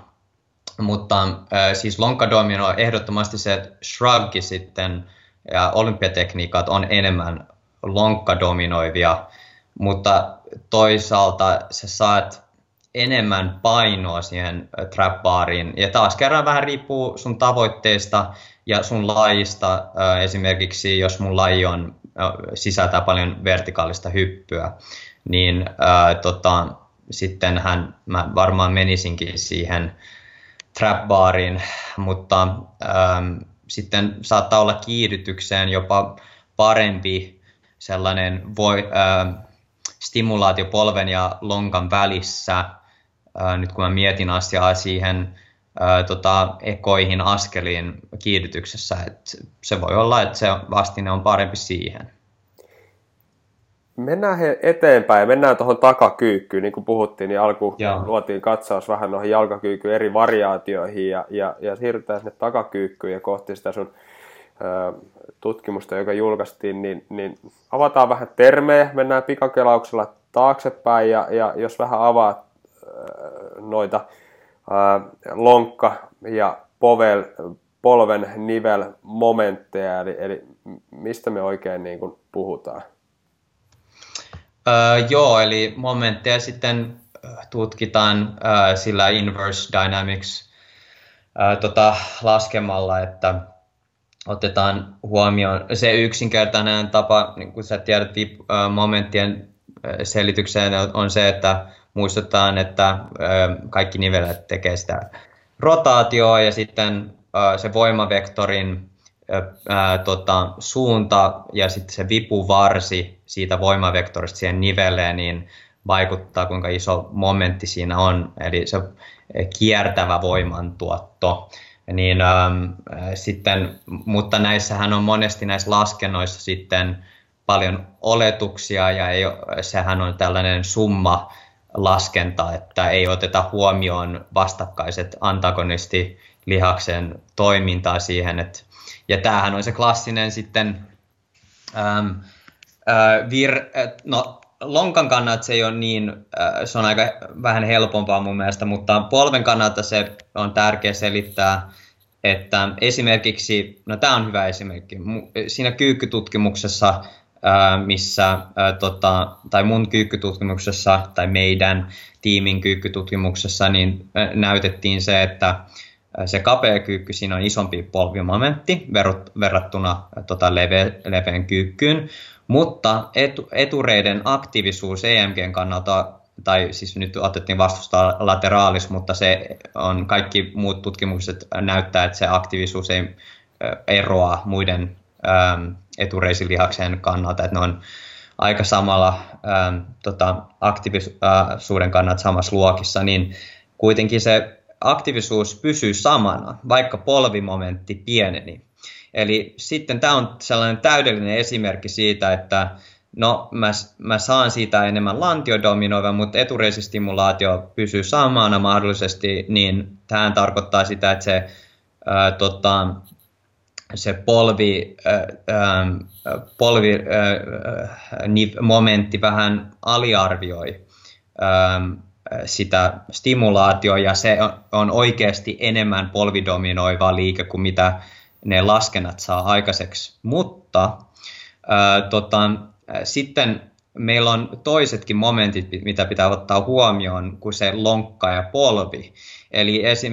mun tutkimuksessa just näytettiin, että, että se ää, polven adduktiomomentti kasvaa. Eli kun sä meet leveämmäksi, niin se voimavektori niin kuin vähän, vähän, vähän seliten aikaisemmin, niin se alkaa nojaa, se voimantuotto alkaa nojaa enemmän sisäänpäin, eli ylös ja sisäänpäin noin 70, tai no se, miten nyt se selittää, äh, horisontaalisesta, niin äh, 75 asteen kulmaan, niin tota, sitten, sitten sulla on sellainen tilanne, että se polviadduktiomomentti kasvaa, eli se vaikeuttaa pitää polvet ulospäin, että ne ei romahda sisään, ja eh, koska pol, ei ole olemassa lihaksia, jotka adduktoi polvea, niin tämä momentti vastaa sitten, että lonkka joutuu tehdä enemmän duunia ähm, ähm, tämän kannalta.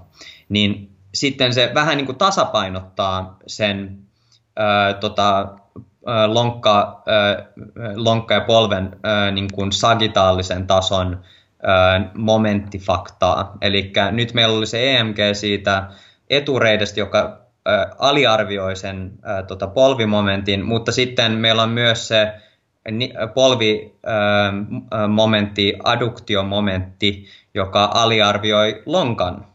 Niin sitten tämä vähän niin kuin it cancels itself out. Eli se on vähän vaikea selittää tällainen suullisesti ja mä esitän tämän Jyväskylässä, yritän näyttää kuvia tästä, että helppo ymmärtää, mutta ehkä se pointti tässä on, ähm, on se, että se lonkka ja polvidominoiva itse asiassa toimii hyvin äh, äh, tällaisena karkeana seli, ähm, vastineena siitä, että saadaan kuva siitä, että mit, mitä, äh, miten se suhde on stimulaation kannalta polven ja lonkan välissä jossain liikkeessä ja miten sitten etenkin, no miksi tämä on tärkeää? No tutkimukset on näyttänyt, että esimerkiksi spurtissa tai loikissa, niin se lonkka dominoiva tai siitä liikkeestä tulee, sitä nopeammin me mennään ja sitä korkeammalle me hypätään, niin siitä liikkeestä tulee enemmän lonkka dominoiva yleisesti. Ja spurtissa etenkin e-, ekoissa askelissa ja missä se kyykyn siirtovaikutus on tosi hyvä, tai no ainakin aloittelijoilla, mutta sitten se voi olla hyvä. Ja tämä suhde, etureiden tehtävä alkaa olla vähemmän tärkeä, sitä enemmän nopeutta tulee. Ja, no se riippuu vähän siitä tekniikasta, että pitää myös muistaa, että sen tehtävä on tärkeä, mutta ei yhtä tärkeä Ähm, kuin esimerkiksi ähm, loikassa, ähm, vertikaalisessa loikassa, niin sitten se vähän riippuu siitä lainvastineesta ja, ja myös sanotaan näin, että loukkaantumisen ehkäisyn kannalta naisilla, äh, kun ne las, äh, on tutkimuksia siitä, mistä sä tiedät, että kun, ne, äh, kun naiset, naisurheilijat saattaa tulla alas jostain hypystä ja se jarrutusvaihe, niin ne polvet menee turhan paljon eteenpäin ja se polvimomentti kasvaa. Ja ja monesti näkee tällaista miehilläkin, jollakin monestikin näkee tällaista lais, laiskuutta kun alkaa tulla väsymystä, niin pistetään enemmän se momentti siihen polveen, koska se on helpompaa jarruttaa sillä patellajänteellä, nojata siihen.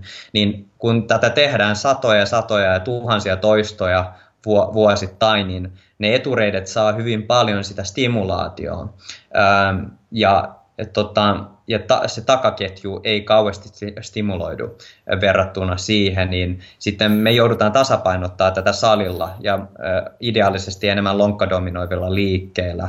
Ja totta kai myös halutaan parantaa yleisesti sitä tekniikkaa, että niillä on voimaa myös päästä niin hyvin asentoihin, vaikka on väsymystä.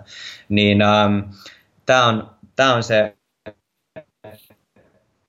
ehkä hyvä selitys siitä. Mä toki unohdin takareiden stimulaatiohan on hyvin, hyvin olennainen tässä ja kyykyssähän ei niin hyvin stimuloidu takareidet, mutta meidän pilottitutkimuksen perusteella leveyskyykys on itse asiassa vähän isompi stimulaatio äh, tota, takareisissa, mutta en missään nimessä käyttäisi sitä pääliikkeenä takareisiin. Mutta se on kiva, kun se stimuloi vähän enemmän. Yes noista tutkimuksista niin ehdottomasti kannattaa, siis mistä puhuit näistä ää, naisten ja tyttöjen ää, laskeutumis kyykkyhyppy tutkimuksista, niin kannattaa tutustua siis Tampereen urheilulääkäriasema ja UKK-instituutin. Siellä on Kati Pasanen vastaavat Joo. tutkijan, jos joku haluaa googlettaa, niin ehdottomasti suosittelen lukemaan hyviä, hyviä tutkimuksia liittyen tähän loukkaantumisten ennaltaehkäisyyn. Samat sanat, joo. Loistava tutkija. Äh, hei, äh, puhuit tuossa niistä lonkkapolvi nivelmomenteista ja, ja sitten lonkkadominoivista liikkeistä, polvidominoivista liikkeistä. Äh, lyhyissä spurteissa niin tämä lonkka äh, momentit on suurempia, jolloin, jolloin sitten meidän pitäisi ehkä vähän enemmän panostaa tämmöisiin niin kuin lonkka-dominoiviin liikkeisiin, erityisesti lajeissa, jossa, jossa tulee tämmöistä horisontaalista voimantuottoa, lyhyitä kiihdytyksiä ja niin edespäin. Ää, mitkä olisi hyviä tämmöisiä niin kuin lonkka-dominoivia liikkeitä kuntosailla tehtäväksi?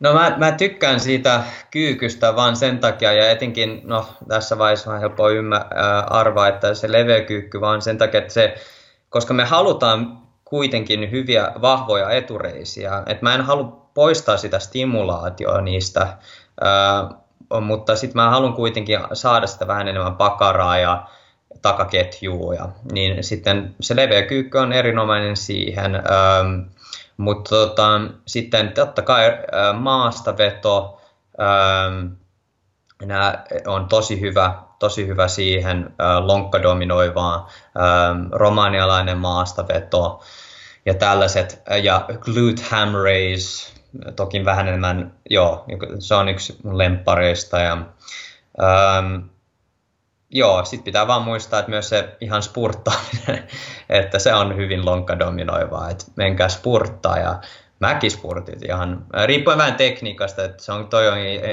vähän kiinnostavampi aihe, mutta Ähm, yes, noi on. Mi- miten tuota jalka-asenno, äh, kun sä puhuit tuosta, että teidän tutkimuksessa niin, niin tota, tuli esille, että kun, tai mitä leveämpi se jalka-asento on, niin, niin sitä niin kuin lonkka dominoivaksi se liike muuttuu, niin äh, miten leveästä jalka-asennosta me käytännössä niin kuin puhutaan?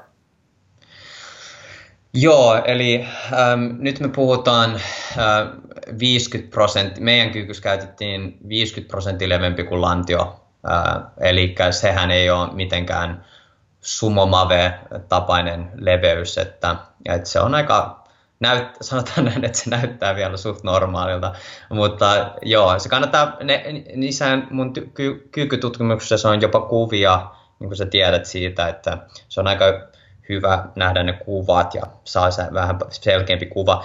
Mä, mä sanoisin kuuntelijoille, että jos ne lähtee testaamaan tätä, niin hyvä sellainen lähtökohta on se, että me halutaan saada sen reiden ää, tai anteeksi, ää, säären ää, asentoon aika vertikaalinen, pysty suoraan ja polven liike pysyy silleen, että se ei liiku paljon eteen, eteenpäin ollenkaan sen liikkeen aikana. Eli se on se alkuasetelma. No, jos se on se alkuasetelma, niin mä haluan mennä niin leveämmäksi, että se tuntuu siltä, että mä pystyn pitää rintakehä suht samassa asennossa kuin siinä kapeassa kyykyssä. Ja se on, koska me ei haluta myöskään korottaa sen selän kuormitusta. Eli tämä on hyvä sellainen testi, että yrittää vähän testata, että hei, kuinka leveäksi mä joudun mennä, jotta mun rintakehä pysyy yhtä korkeana, vaikka mun polvet ei liiku kauheasti eteenpäin. Ja tota, ähm, joo, se on yleisesti ainakin meidän, no mun kokemuksen perusteella se 50, karkeasti 50 prosenttia riittää suurin osa ihmisille tähän, mutta joo.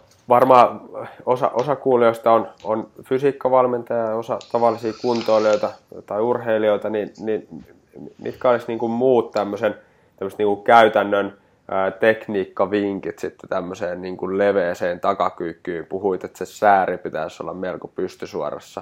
Ää, onko muita semmoisia niin kuin tekniikkavinkkejä, joita voisit antaa? Joo, ja toki se, siis se säären, se on ihan hyvä keskustella siitä, että jo, jotkuthan voi mennä ihan, jos haluaa nyt sitä syvää kyykkyä jopa, niin jotkut voi mennä siinä leveässä asennossa alle vaakatason, mutta sitten ne polvet alkaa mennä eteenpäin. Ja, mutta jos hänen tavoite, tämän urheilijan tavoite on saada sitä etureiden stimulaatio vähän isommaksi myös ää, samalla kun mahdollisesti se saadaan se voimavektori sisäänpäin ja tästä on just se ongelma, että mä luulen, että se, ne adduktiolihakset aktivoituu, tai aktiivisuus on paljon parempi. Että tästä on yksi tutkimus, mitä tästä on näyttöä, adduktor longus, joka on äh, loukkaantuu futiksessa esimerkiksi helposti siitä latausvaiheesta, jal, ähm, no se on yksi esimerkki, mutta kun se adduktor longus menee, saa se eksentrinen vasteen sitä, kun lata, ladataan potkua varten, niin se saa enemmän stimulaatio siinä leveämmässä asennossa. Okei, okay, eli ähm, jos se, se on sit tavoite, mutta halutaan myös etureiden stimulaatio, niin varmasti jotkut pystyy mennä sen vaakatason alle, mutta ähm, jos haluaa hallitse, yleisesti selkä alkaa monesti pyöristyä siinä, että jos on äh, vähän, haluaa olla vähän tarkempi sen kanssa ja varovainen sen kanssa ja pitää se jäykkyy siinä ähm, lantioalueella, niin äh, jopa ähm, se boksi auttaa aika paljon siihen. Ja nyt pitää muistuttaa, että vaikka se on varmaan selvä asia monelle, niin ei, ei istuta sen laatikon päällä, vaan se kosketus riittää. Että se urheilija sitten hiffaa helpommin, että okei, mikä on se oikea syvyys. Ja totta kai se voi ottaa sieltä pois jossain vaiheessa sitten, kun näyttää siltä, että hän osaa sen ulkoon, mutta tälle mä ainakin tykkään hallitsee sitä mä annan sen ympäristön antaa sille urheilijalle feedbackia ja ää, tota, äm, ainakin, jos on, ainakin jos on ryhmiä, niin tämä on hyvin helppo tapa muutenkin boksikyykkyyn käyttöön saada, ähm, pitää se äh, sti, äh, vähän niin kuin turvallisempana ympäristönä. Yes. Mitenkä tangon paikka? Me voidaan kyykätä high barina, low barina, mitenkä tangon paikka?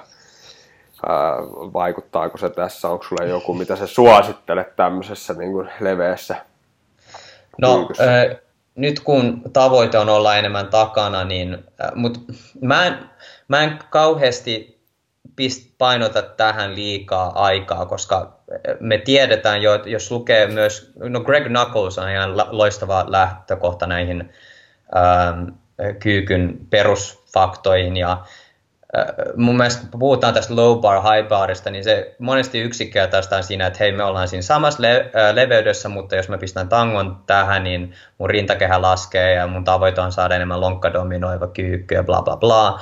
Mutta sitten ei tosi tosi harvoin keskustella siitä, että no mitä tapahtuu, jos mä menen leveämmäksi ja, mä, ja pidän saman tangon paikan.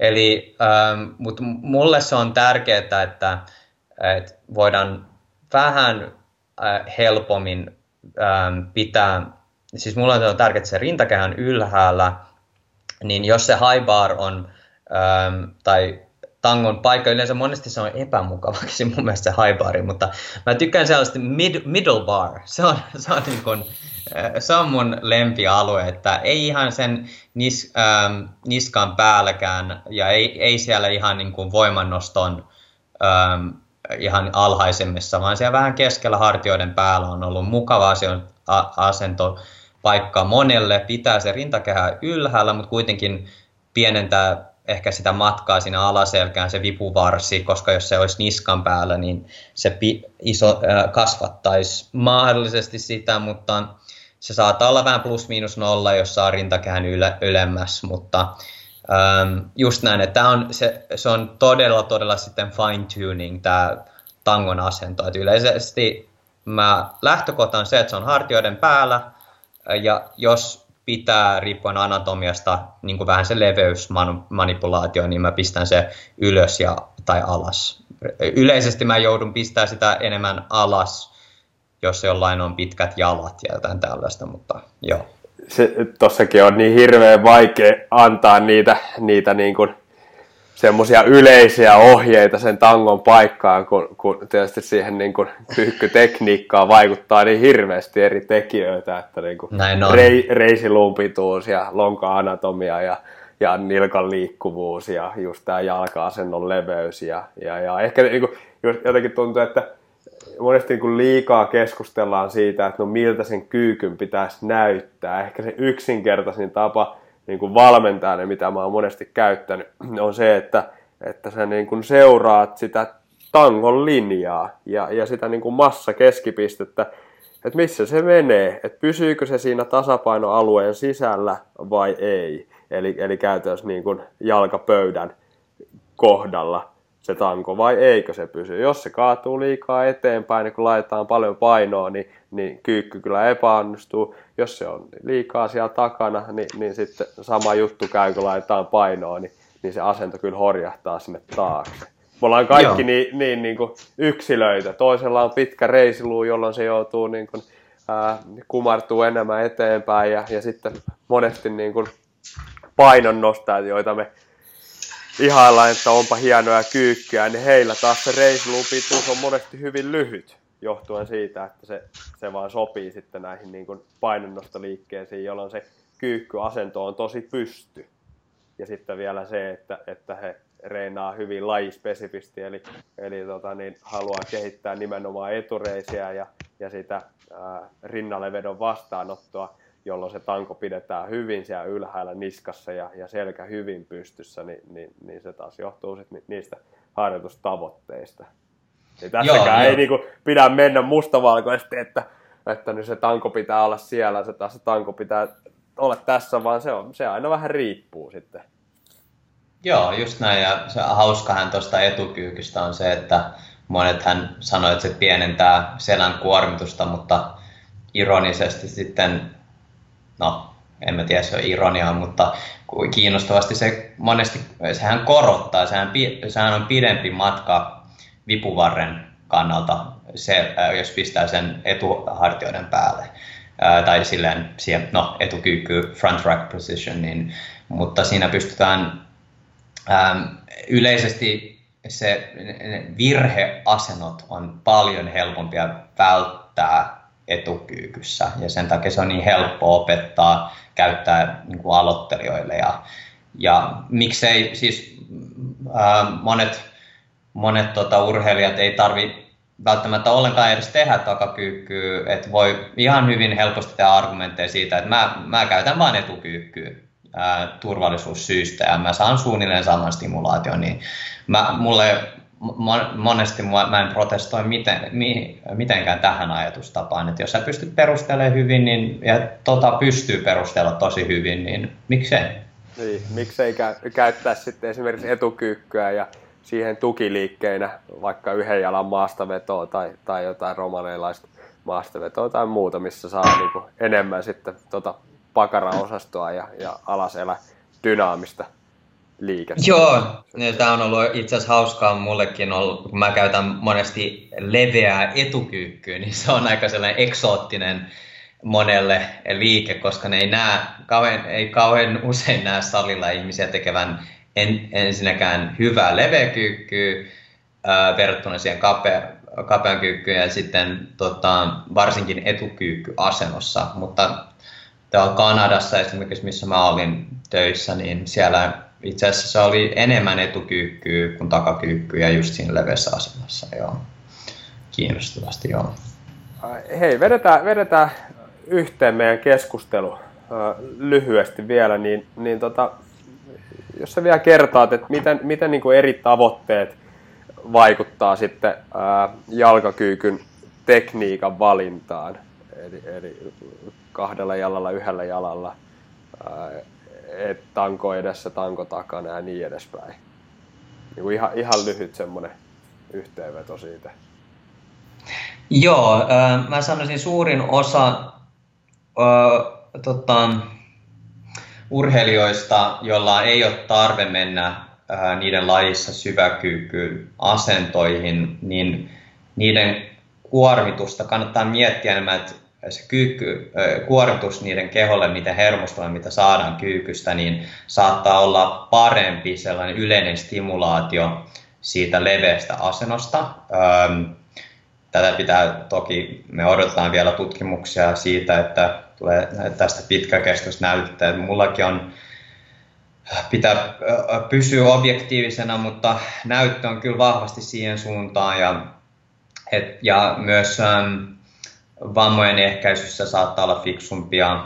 Pitäkää ei, vain työkaluna, vaan äh, tällainen et, äh, auxiliary äh, kakkos äh, äh, tota, tai ei sekundäärinen äh, liike, vaan ihan primäärinen. Saat, voi, mun mielestä on tällä hetkellä tosi hyvää näytettä siihen, että kannattaa ainakin te- testata sitä, että entäs jos se leveä kyykky olisi, olisi mun primäärinen eikä se kapea.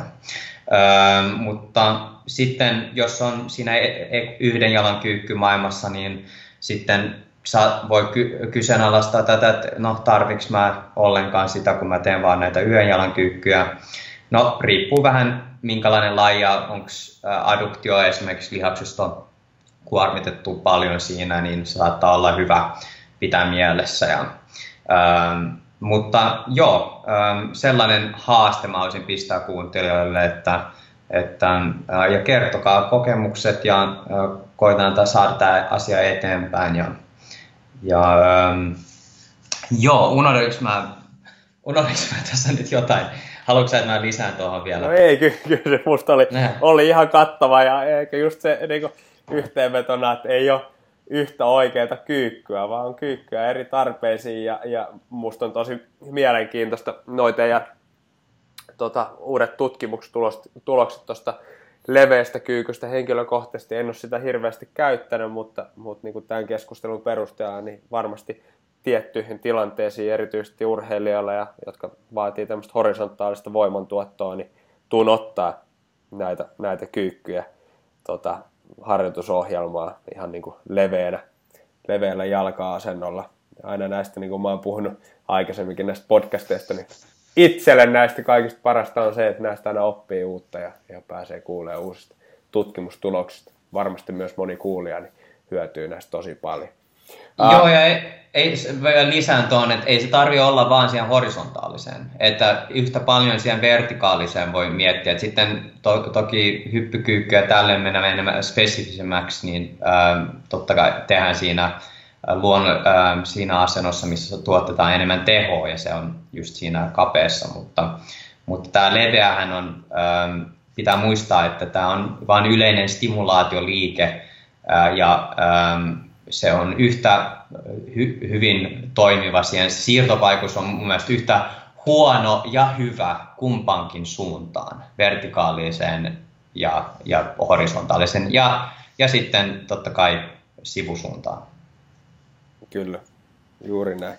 Uh, hei, mi- miten suhun saa yhteyttä, jos, jos nyt tota, niin, kyykyn biomekaniikka rupesi kiinnostaa enemmän tai, tai ylipäänsä fysiikkavalmennus tai haluaa lukea sun kirjoituksia, niin Joo, tota, mä oon aina, nyt JB on pistänyt mua olemaan aika aktiivinen Twitterissä ähm, ja mä oon tykkännyt siitä paljon. Mä oon hyvin, äh, pistän viikoittain uusia tutkimuksia, mitä on mulle kiinnostavia. Ja, ähm, äh, tota, Twitter on tosi hyvä paikka seuraa mun toimintaa. Eli se Lahti, ähm, alaviiva, äh, Juuhan, kirjoitettua äh, Oola, niin tota, kirjoitettuna Oola, niin äh, sinne kannattaa ja sitten Instagramassa vähän laiskuttelen, mutta sinne pistän kyllä treenivideoita ja hyviä keskusteluja joskus käyntiin. Yritän parantaa sielläkin, niin r5.juuhan. Ja ää, tota, sitten vaan, no varmaan ne paras ResearchGateissa tietenkin olen ja ää, nyt kun on kuuntelijat, saattaa olla tutkijoita ja ää, sinne yritän aina päivittää ja yritän myös pistää kaikki mun kongressiesitykset. Sitten mulla on tulossa ensi viikolla se Jyväskylässä mun toinen kongressiesitys niin YouTubeen. Mä en tiedä vielä, jos mä saan pistää tämän, mun pitää kysyä lupaa, mutta ainakin mun Dublinin esitystä sain pistää, mitä on kaksi kuukautta sitten, niin Mutta taas kerran mä linkkaan noita asioita tuonne Twitteriin, niin ähm, äh, sinne, sinne joo. Ehdottomasti. Se on loistava homma. Sieltä, sieltä meitäkin kävi tutustumassa näihin eri tutkimuksiin. Suosittelen kaikille. Niin, niin, niin. Tsekata se ja JB Morinin Twitteri myös. Sielläkin on hyvää asiaa. Okei, Joo, hei, tämä oli tässä. Oliko jotain vielä, vielä mitä tota, niin jäi sanomatta? Joo, pitkä hyvä keskustelu. Kiitos Petri kutsusta ja ää, kiitos, ää, joo, kiitos kuuntelijoille ja ei tässä on hyvä viikonloppu kaikille ja toivottavasti Conor McGregor häviää. ja, niin, niin, no niin, sitä, sitä mekin jännitään tää tänään, miten, miten käy. Mutta hyvä, hei, käypä pistää sortsit jalkaan ja lähde piitsille. Mä vedän, yes. mä vedän toppatakin päälle ja lähden tosta vähän ulos käppään. Yes, hyvä, hei. Kiitoksia no niin. sulle.